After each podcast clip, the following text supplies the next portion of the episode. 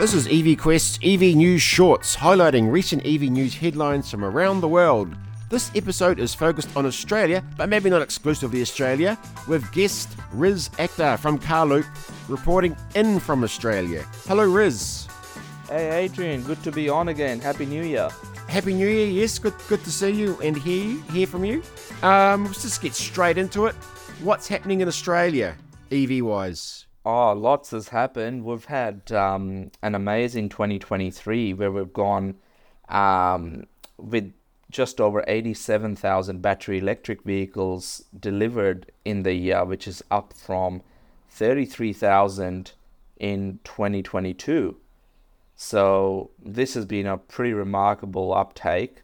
So these are not plug-in hybrids; these are battery electric vehicles only. So it's been awesome. Uh, could have been even bigger if the number one selling car, Model Y, had deliveries that were on a ship which was turned around.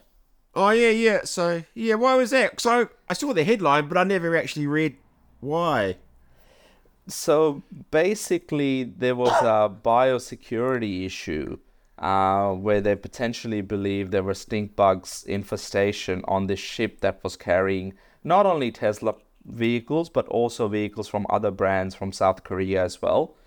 So after consideration, the uh, you know the, the the department that looks after biosecurity decided they had to turn the ship around, and basically was sent back to Shanghai to unload those cars and then clean it out and the rest of it. So Tesla Model Y was the sixth best-selling car in the country it was the number one electric car, but it was the sixth best selling car with over 28,000 vehicles delivered in 2023.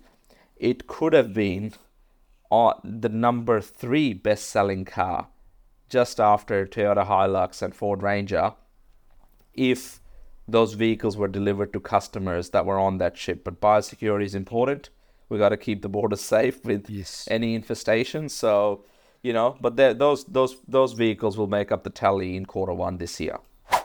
Yep. Okay, that's story one. What else is happening? I mean, we must have a Tesla story. Oh, well, there there is a Tesla story at the moment where we've got um, uh, basically the referral program now allows referral credits for um, people that refer a customer to purchase a Tesla Model 3. So this is the new Model 3 Highland which the delivery started in December in Australia.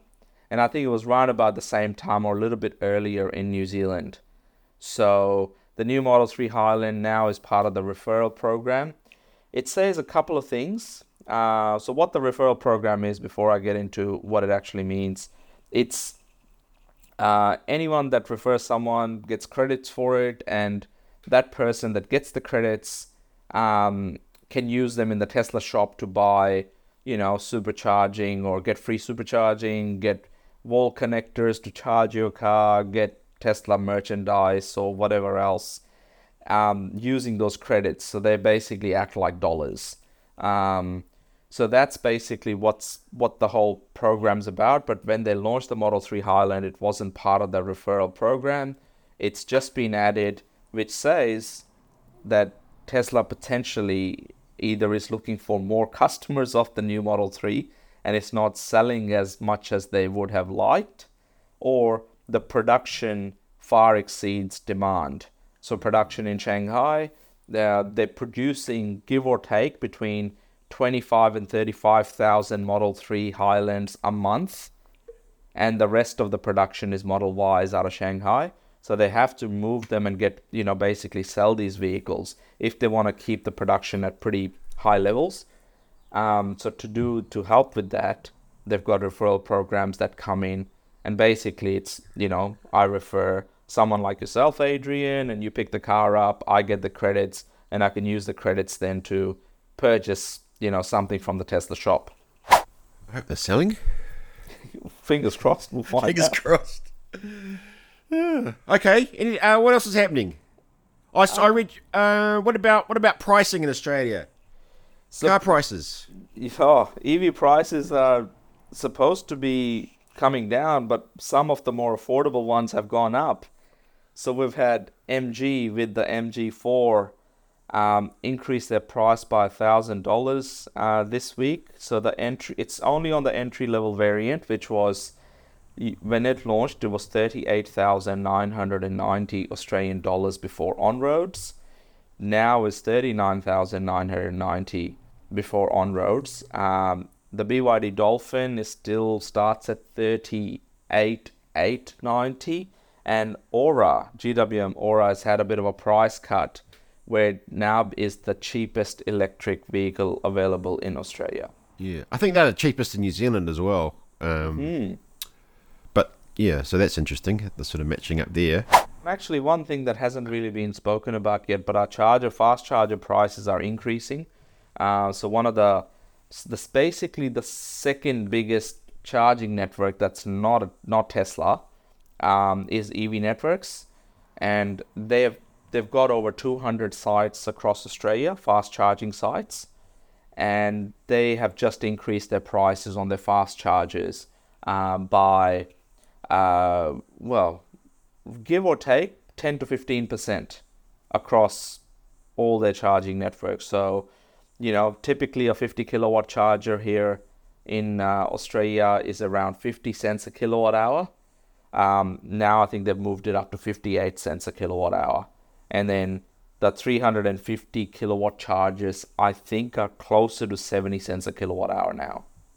Was there a reason, or was it just Um, I think uh, no real reason given, but the I think in general everything's going up, Yeah, um, including electricity. So could be that, but also I I personally think it's a good thing that they are jacking prices up because that means that the the charging industry can be viable and they feel more prone to installing more chargers, which is only good for EV adoption. yeah? Okay, and I'm gonna since it's sort of the start of the year, let's let's go predictions for 2024. You got anything on that? Car sales or Yeah, so industry? if we had 87,000 sales in 2023, and given the economic times that we're going through in 2024, you know, at Carloop, we're predicting 120,000 new vehicles, battery electric vehicles, to be sold in 2024.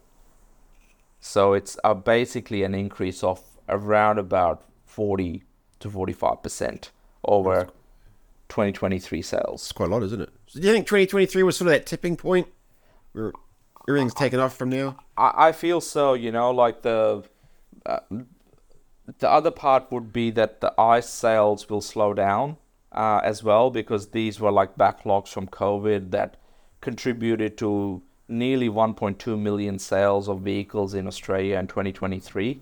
So I think that will slow down and people will keep their cars a bit longer.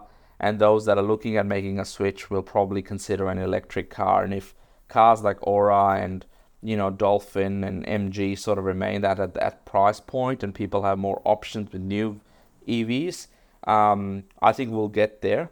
And it seems there's a lot more push from you know all governments around the world to really look at electrification. So it's going to be a big year. Oh, it's good. Anything else you wanted to mention before in this short news presentation?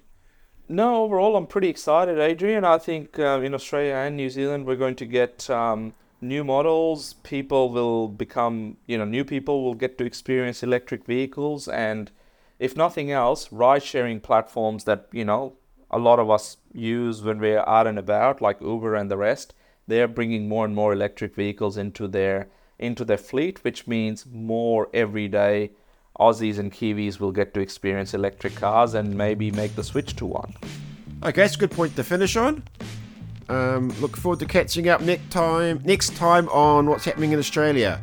Awesome. Thanks, Adrian. Thanks, Riz.